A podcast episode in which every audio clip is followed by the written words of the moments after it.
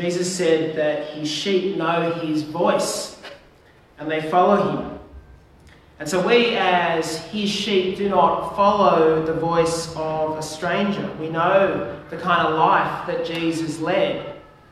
We're reminded each week of the death and the sacrifice that he gave for us. And so when we hear his voice and when we call and we hear his call to obedience, it should in fact delight us to hear his voice and to hear his call upon our lives. And I hope this morning that we're reminded of that. I hope as we look at some very important aspects of what God is doing amongst his people in the book of Exodus, we come across this idea of obedience and God's people obeying his word. We're going to see this morning important truths related to trusting in God, to following him, to receiving his blessing and around the covenant and living for his glory. And so, if you've got a, a Bible open there, we're going to have a look at some sections from chapter 23 and also from chapter 24 if we have time.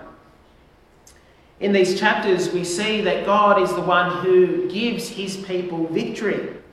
God's voice is to be obeyed. God is the one providing blessing for his people. He's the one making the covenant. He's the one that's sealing the covenant. And his people are to respond in worship.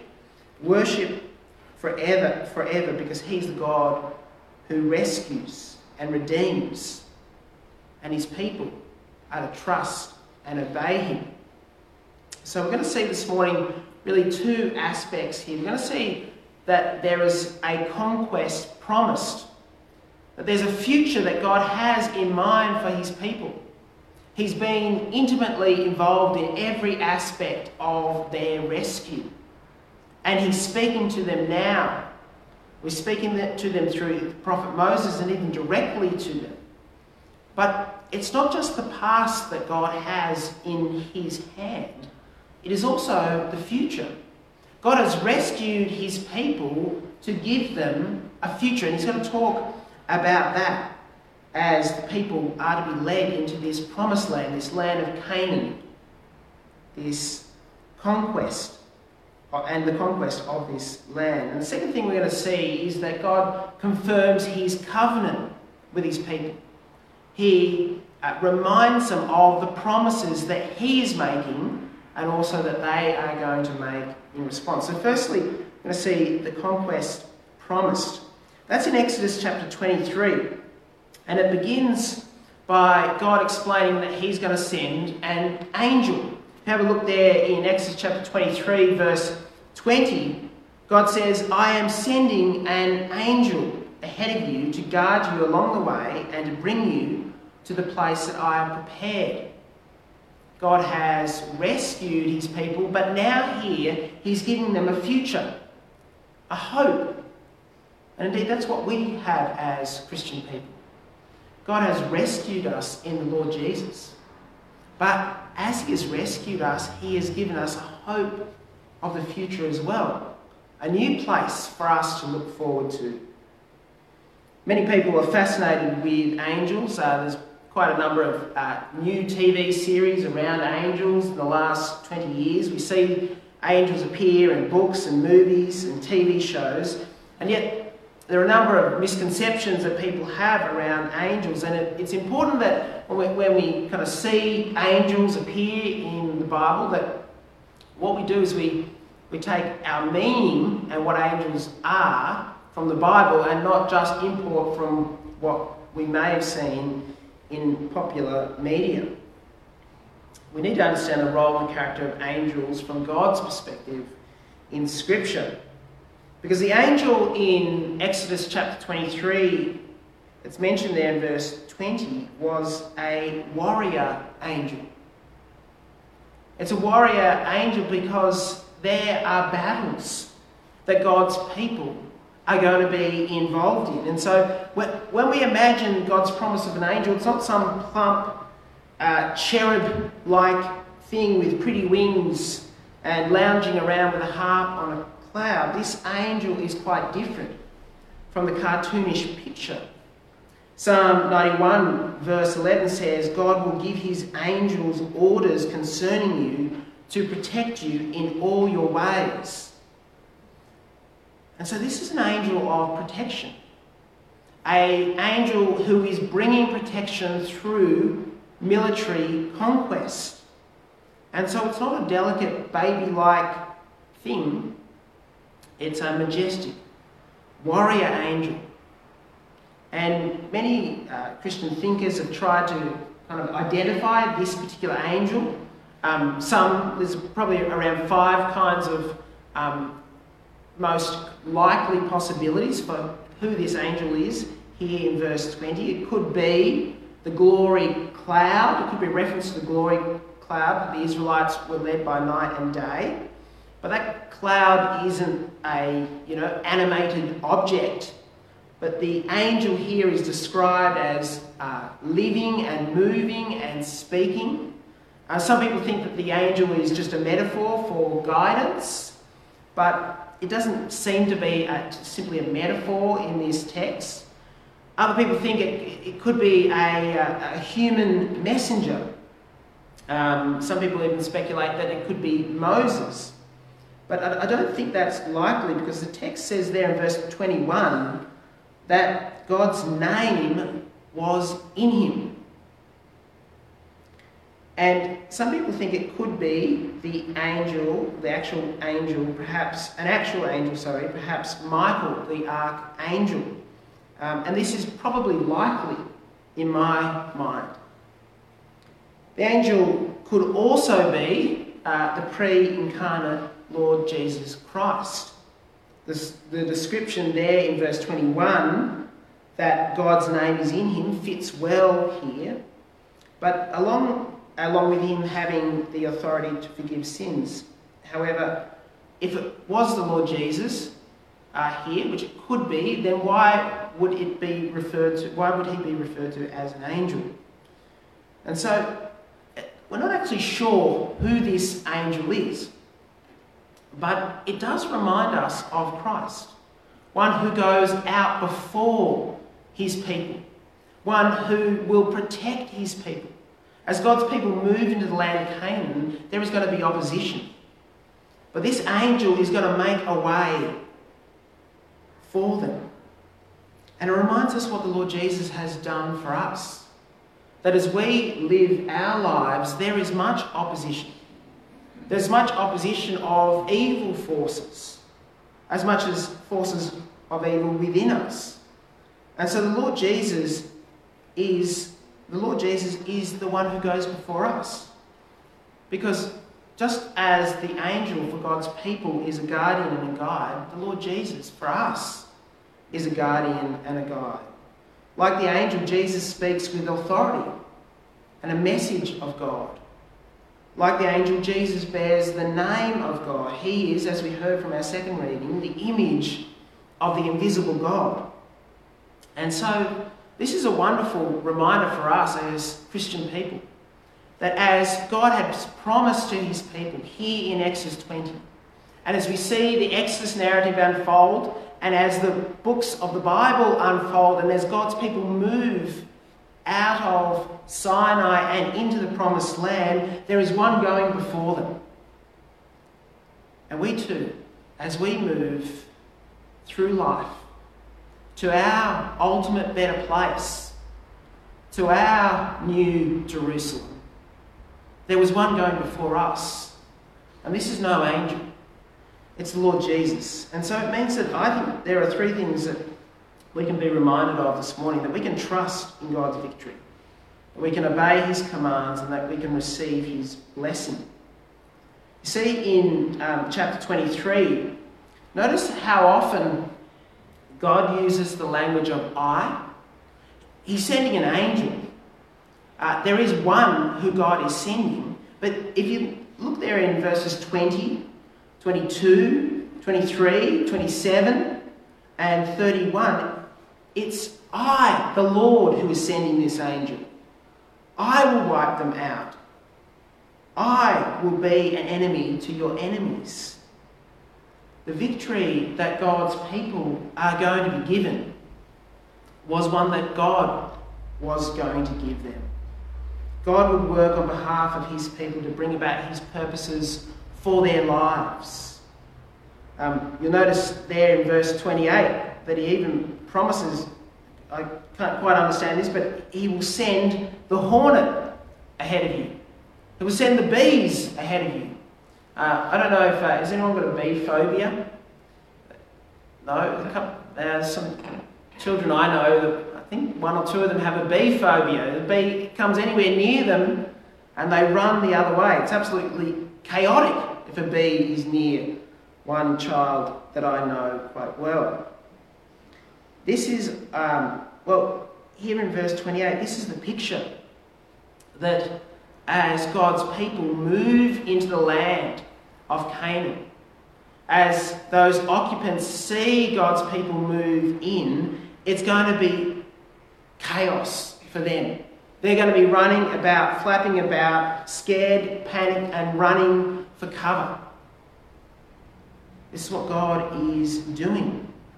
God is God has rescued his people, but he hasn't rescued them and left them to their own devices. No, God is like their security detail. God is like their bouncer as they're moving in, as they are to move into this promised land, into this land inhabited by um, the Perizzites, Canaanites, the Jebusites. God, the all powerful creator and sustainer, is the one who will go into battle for them. And so too for us. So too for us. Often we are concerned by what's before us. But we must be reminded this morning that as we trust in the Lord Jesus, as He is the one who guides and protects us, He is the one who's ultimately fought the battle for us. And therefore, if God has won the ultimate battle, the spiritual battle in the heavenly realms, then we can rest assured that He will be with us in our smaller battles and the little things of life and the things that get us down. God is not apart from those things, God is very much involved in those things in our lives. And this doesn't mean that we are simply passive observers in life. It, what it means, if God is with us and He is fighting, it means that we don't fight alone. Ephesians chapter 6, verse 12 reminds us that we're not passive, that we are to be watchful, that we are to pray, that we are to apply God's word to our lives, to be strengthened by the Lord and by his vast strength. So we're to trust in God's victory. Secondly, we're to obey his commands. God promises that he will give his people victory. And what are the Israelites to do here? in chapter 23? Well, they're not just to sit back and watch, to be spectators and simply to enjoy the blessing. What God expected of his people was for them to hear his voice and to obey him. You notice the instructions there in verse 21 they're to be attentive to him and listen to his voice. He goes on, they're not to defy him because he will not forgive your acts of rebellion, for my name is in him. But if you will carefully obey him and do everything I say, then I will be an enemy to your enemies and a foe to your foes. God has made two essential demands on the Israelites. Firstly, there in verse 24, as we saw last week in the Ten Commandments, but it's repeated here as God prepares his people for to move into the promised land. Verse 24, they are forbidden to worship the gods of the Canaanites. God told them to destroy the idols and the sacred stones. In the second half there of verse 24. So it's a reminder to us as well that there is there are idols that can compromise our worship, and we too ought to do everything that we can to distance ourselves from sin and the idols that are often in our hearts. God demanded exclusive obedience from his people here in Exodus 23. And we are forgiven people in the Lord Jesus, and that is a great and wonderful comfort. But our Lord, the Lord Jesus, demands exclusive obedience of us as well. And so we ought to remember, we ought to remember this, that we often, I think, are sometimes tempted to be comfortable in our forgiveness and forget that the Lord Jesus has a claim on our lives. He is our Lord. If we can check, if we confess Jesus as Lord, He is the one who calls the shots in our lives. He is the one whose voice we listen to, and He is the one whom we obey. Thirdly, we're to remember God's victory, we're to obey His commands, but we're also to receive His blessing. See there in verse 25, in the second section there in verse 25, God promises to bless His people as His people serve Him. How is the Lord going to do it for Israel? Well, He promises to provide. He promises to provide plenty of food and water, good health, large families, long life. And most of all, God promises here to, God promises this land, this place that God is taking them to, that will be their inheritance. And there is a word of caution here that we ought to be reminded of because these promises that God gave to his people were for a, a specific people at a specific time for a specific purpose. So God's promise to provide and protect his chosen people um, is important for us. But this does not mean that, you know, it's, it's some kind of formula. That if we simply obey the Ten Commandments, then we'll never starve. We'll have lots of children. We'll live a long life. We'll never get sick. That's not the promise here for us. We know that Jesus suffered. And he promised his, followers that they would not only suffer, but they would be hated in John chapter 15, verse 18. We're on this journey. And God has promised to be with us in this journey. But suffering will not end until we are in this new place, this place that God has prepared for us. And when we do, when we do get there, there will be no hunger. There will be no more suffering and no more mourning. As John reminds us in Revelation chapter 21, he will wipe away every tear from their eyes. Death will no longer exist. Grief, crying, and pain will no longer exist because the previous things have passed away. I think that's the fulfillment of this promise ultimately for his people. That our moment for which everything will be right is when we are safe and we are home with the Lord Jesus in the new heavens and the new earth. God gave his people a promise, a specific promise, for at a specific time, for a specific purpose, and it was a good promise. But with the new covenant, those who have faith in the Lord Jesus, we have an even better promise.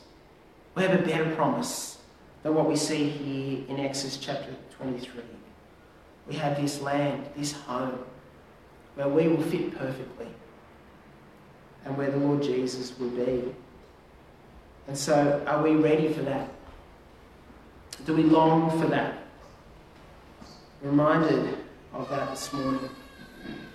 Secondly, we see in this passage that the covenant is confirmed. We see that in Exodus chapter 24. If you want to turn over the page there, um, we see that God confirms his promises to his people.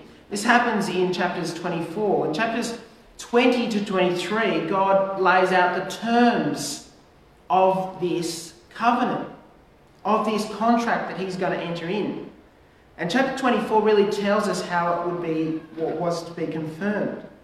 Exodus 24, as we saw two weeks ago, is really the goal of the Ten Commandments. This is what God is taking his people to. He wants them to obey him. He's taking them to a new land, a place where they will have victory, a place of milk and honey, a place of much provision, a place of great well being for them. But the purpose of this, the purpose of their obedience, the purpose of the Ten Commandments is that they might be in fellowship with Him, that they might know His blessing, that they might respond in worship. And we see uh, there that God had chosen a mediator between himself and the Israelites. And this mediator represented the people before God. He went between a holy God and a sinful people. He was the only one permitted to draw near. In this, God taught his people to honour and respect his holiness. And we're to res- reminded this morning that as we gather here, we gather to draw near to God. But we don't gather in fear. We gather to draw near and to be in His presence because He has made a way possible for us. He's appointed a mediator. Back in Exodus chapter 24, it was Moses and the priests. But now, for us as Christian people, it's through the Lord Jesus Christ. As Paul writes to Timothy, Jesus is the one mediator between God and humanity. And God set the terms for this covenant.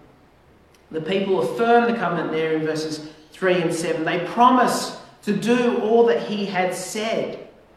Moses told all the people the commands and the ordinances that God had given. The commands obviously refer to the Ten Commandments, and the ordinances probably refer to those chapters 21 to 23, where all the details of the expression of those Ten Commandments are found. And then there in verse 7, there is this covenant scroll. And after hearing the commands and ordinances, the people unanimously agreed to keep them, to be obedient. And they did this a second time after Moses had written it down in verse 4 and read them aloud. So this covenant is doubly confirmed. It's doubly confirmed. It's in addition to the promise that they made back in chapter 19, verse 8. So, why did they do it twice? The first time they did it was to understand and accept it. They declared their intent. But the second time here, second time was so that they could promise to obey it. Not just understand it, but to obey it. This is not foreign to us, that's often what happens in a wedding. Um, the, uh, to people declare their intent when they say, I will. And secondly, then they say their vows. So, in the case of the Israelites, their obedience didn't last long. Moses stepped away for a few days, and as we'll see in the coming weeks, they immediately disobeyed. We see also in this section that there's an important element. There's this building of an altar. After writing down the words, Moses comes to build this altar, for the covenant was to be sealed with blood. The altar was to be used for burnt offerings and, sacri- and a sacrificial peace offering. With a burnt offering, the whole animal is consumed by fire. But with a peace offering, the animal was not consumed by fire. Instead, the meat was grilled. It was like a barbecue, if you like, and eaten after the blood had been drained. This is where the blood comes from there in verses 6 and 7. The blood is sprinkled um, on the altar, and that was to represent God's blood as his part in this covenant. He was one party to this covenant. And the other portion of blood that Moses put in bowls was to sprinkling on the people as a sign that the people were involved.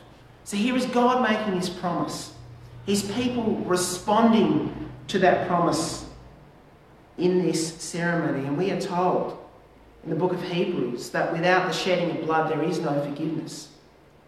This covenant was made in the shedding of blood. And since the fall, blood has been the basis of man's relationship with God in terms of sin and forgiveness. Without the blood, there can be no access to God because there is no forgiveness for sin. And this is the idea of the blood of the covenant, which we said last week as we um, shared that meal of Holy Communion. Hebrews chapter 9 provides this just incredible description of this idea. We see the confirmation that Jesus ushered in a new covenant through the shedding of his blood. This new covenant is seen and expressed as we partake in the Lord's Supper. And when Moses told the people that the words and the Lords of the Lord were, were sorry, that they responded twice in unity. They say there in verse 3, we will do and obey everything that the Lord has commanded. And so this morning, as we hear and we are reminded of this new covenant, we have an opportunity to reaffirm our pledge of obedience to the God who has saved us, to the one who holds the universe by his power, yet has shed his blood for us. It's a powerful statement that the Lord Jesus has shed his blood for us. And so this, this morning we're reminded that we're to dwell on this, that we're to cherish the fact that Christ has poured his blood for us, that he's ushered a new covenant, that this new covenant is a covenant between God himself and us, his people. And it's sealed with his blood. And it gives us reason to celebrate. Gives us reason to celebrate with inexpressible joy because our King, the Lord Jesus, has gone before us. He's protecting us. He's our security detail. And He's the one who has paid our ransom. And so might we be obedient people, obedient to Him out of thankfulness for Him and for His glory. Amen. I'm going to stand and sing.